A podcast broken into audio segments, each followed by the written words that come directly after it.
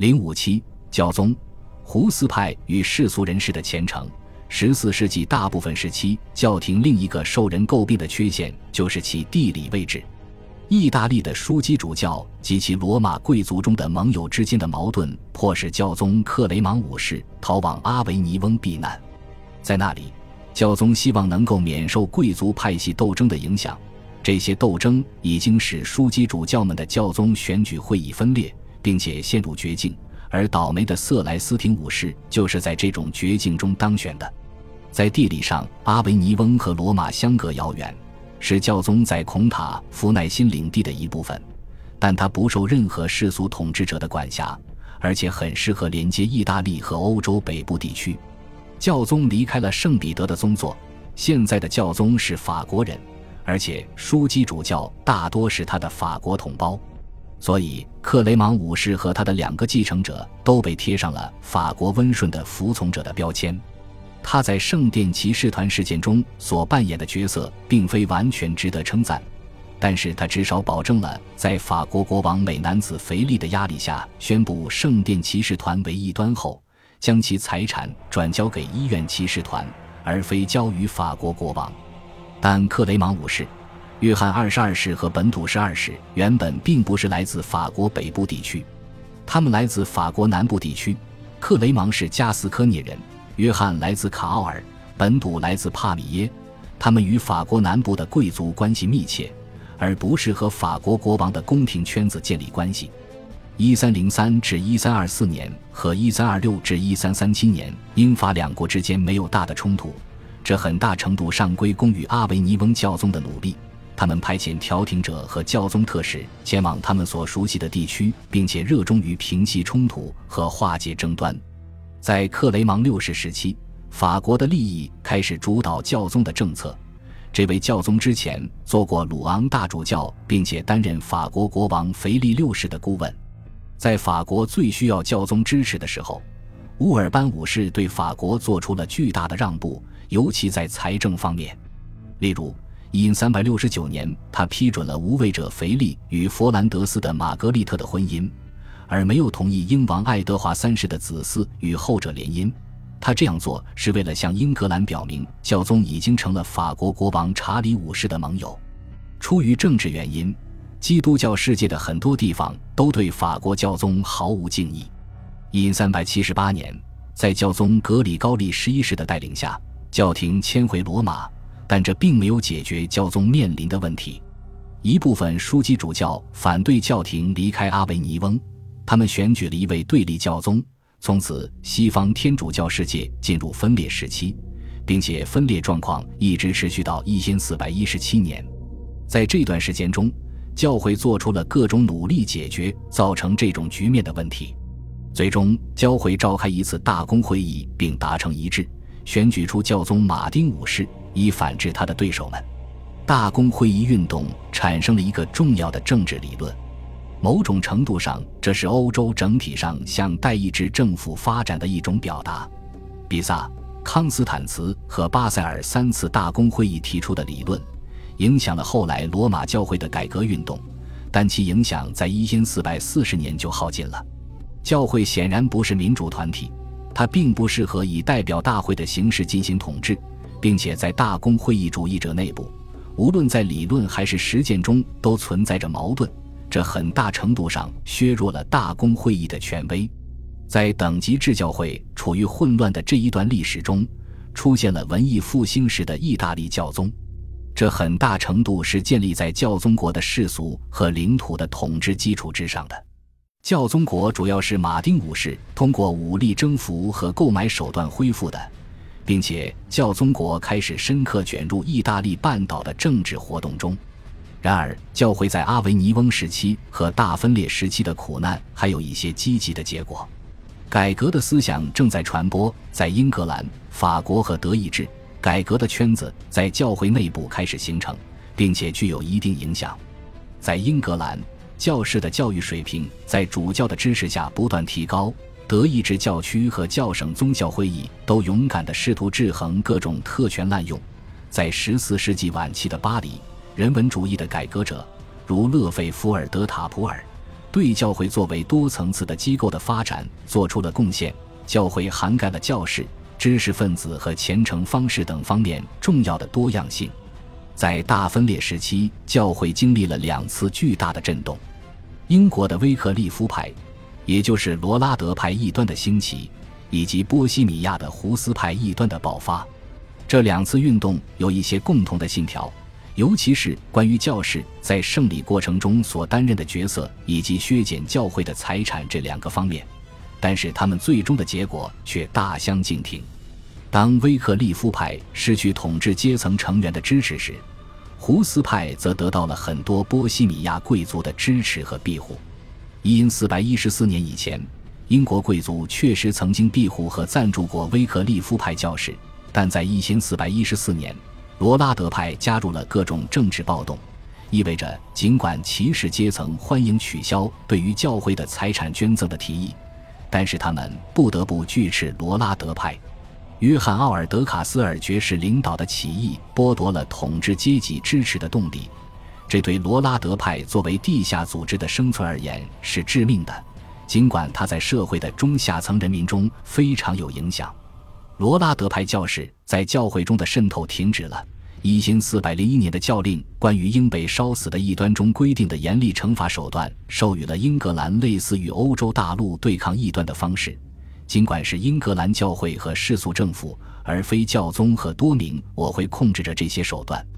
胡斯是一名神父和学者，他的思想让波西米亚卷入了一场影响更加深远的运动。自阿维尼翁教宗与法国国王查理四世结盟，以满足后者的政治需求和目标以来，波西米亚反对教宗的情绪就一直在强化。波西米亚用捷克的教职回报德意志教会，因此他和西方教会的关系更为密切。这只会煽动波西米亚的民族情绪，这种情绪和布拉格伯利恒教堂进行的布道所激发的宗教热情相结合。在胡斯被康斯坦茨大公会议宣布有罪并被处决后，以一种极端的形式爆发。胡斯派起义包括很多内容：针对皇帝西吉斯蒙德的政治抵抗，平信徒在圣餐礼上同时获得酒和面包的权利的教条主张，以及在教会和国家中对日耳曼移民的民族迫害。它使中欧地区陷入混乱。并且建立了清洁派之后的另一个从罗马脱离的教会，而这两个教会也是16世纪欧洲宗教改革以前欧洲北部仅有的两个。胡斯派所引发的对罗马教廷的挑战不仅仅局限在波西米亚境内，大批有组织的农民和城市士兵在波西米亚贵族和乡绅的领导下，进入了皇帝西吉斯蒙德和其他德意志贵族的领地内。这些胡斯派军队发动了针对奥地利和法兰克尼亚的进攻，并且在所到之处进行抢劫掠夺。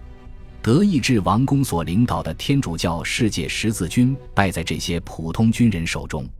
胡斯派军队装备着手枪、长矛和弩。塔布尔派的极端主义者在塔布尔山建立了自己的社区，直到一千四百三十四年，温和的九柄统领派贵族打败他们之后。胡斯派的威胁才得以消除。然而，剩余的胡斯派军队随时准备受雇于任何需要人力的雇主。他们分散在中欧各地，使整个中欧地区都不再稳定。教宗马丁五世以非常焦虑的心情看着波西米亚暴动的景象。因四百二十七年，他布道要求发动另一支针对这些异端的十字军，并且要求西方的国王和王公提供人力和财力的支持。教宗对英格兰提出了特别的要求。教宗写道：“约翰·威克利夫最早在这里播下了邪恶异端的种子，而且从这里传播到了波西米亚地区。然而，西方的国王对他们的军事和财政资源有其他更重要的用途和需求。英国一支本打算用作十字军的军队，在1428年被国王派去参加奥尔良的围城战。”尽管教宗鼓吹要发动十字军，然而西欧的各个国王各有打算，这在一千四百五十三年君士坦丁堡沦陷之后尤为明显。欧洲北部民族国家的国王和王公更乐意将外交、军事和财政资源投入到王朝建立和领土的防御与扩张之中，而非攻打波西米亚的异端或者土耳其的异教徒。除了外部矛盾越来越尖锐，教会内部也不甚团结。中世纪晚期，以圣徒为媒介，寻求个人与上帝之间更深刻的联系，是一种普遍的风气。在教会眼中，在寻求这种关系的时候，教士在圣礼中作为个人和上帝的中间人具有重要作用。而异端的错误在于经常将教士的这种作用排除，或者极大的弱化。正是通过被祝圣的教士举行的圣礼、洗礼、告解。赦罪和圣餐礼或弥撒，每个有罪的平信徒才能够和基督救赎的力量建立合适的联系。教会的各种正式的礼仪与个人的宗教热情与虔诚之间存在着一种张力，规范这一张力并非易事。但是在正统教义与异端错误的两个极端中间，有很多更温和的宗教情绪和行动形式，在这些形式中。最重要的一个就是所谓服侍上帝的新途径，它是从十四世纪晚期荷兰的一个小地方发展而来的。受莱茵兰地区虔诚的崇拜和麦斯特埃克哈特关于日常的圣洁的教导影响，一个名叫格哈德格鲁特的加尔都西修道院新成员在荷兰的德文特建立了一个兄弟社区。他本人于一千三百八十年被祝升为执事。这些被后人称作“共同生活兄弟会”的人们居住在一个社区，接受世俗人士进入他们的居所，并且提供了一个以非异端且实际的方式实践个人虔诚的绝佳榜样。兄弟会最重要的一项产业就是生产书籍，其成员都是抄写员、装订工人和插画师，他们成为生产和传播宗教书籍的名副其实的出版商。这其中，荷兰北部兹沃勒的出版商最为知名。很快，在威斯特伐利亚和福腾堡也建立了兄弟会的分会。世俗的虔诚、实际的工作以及以文字书写的福音主义结合起来，使这些弟兄们成为虔诚生活最好的说明。而这种生活是非常现实的。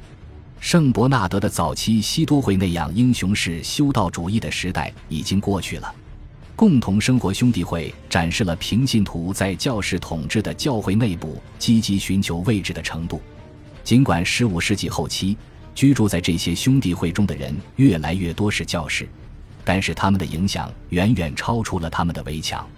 在教会内部，旧的修会也在尝试改革，尤其是加尔默罗派和西多会。但在中世纪晚期，获得最多世俗人支持和捐赠的是加尔都西会的成员。在英格兰，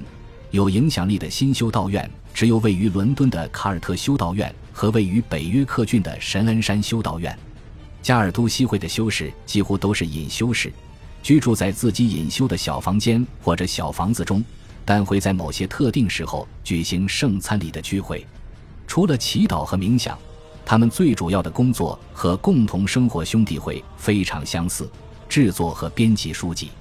理查德·罗尔。尼古拉勒夫或加尔都西修道院修士丹尼斯的作品非常特别，并且在他们的时代广泛传播。卡尔特修道院将平信徒对圣徒般的隐修士的兴趣制度化了，隐修士和隐居者增加，经常在世俗贵族的领地上。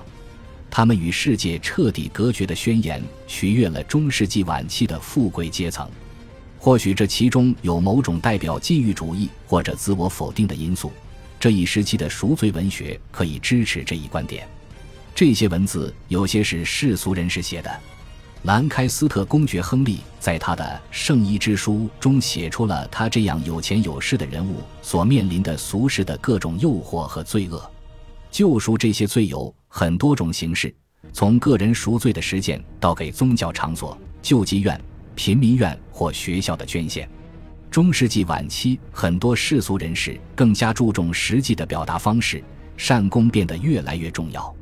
有各种方式能够进入天堂，以及逃离炼狱的痛苦。如此多的慈善行为的出现，表明了世俗人士表达虔诚的方式多种多样的特征。教宗可能来了又去，宗教会议开了又散，但是欧洲北部绝大多数居民的视野被局限在他们的教区、学院或者主教区中。在这些地区，洗礼是普遍的且必须的，它将男人和女人们集合为一个信仰的集体。该集体在波西米亚之外尚未被宗教改革时出现的教义分歧而撕裂，但是在中世纪末期已经出现了分裂的迹象，因为除非进行改革或是进化，中世纪罗马教会传统的形式和机构已经不足以满足文化程度更高、受教育程度更好的世俗人士的宗教需求和热情愿望了。恭喜你又听完三集。欢迎点赞、留言、关注主播，主页有更多精彩内容。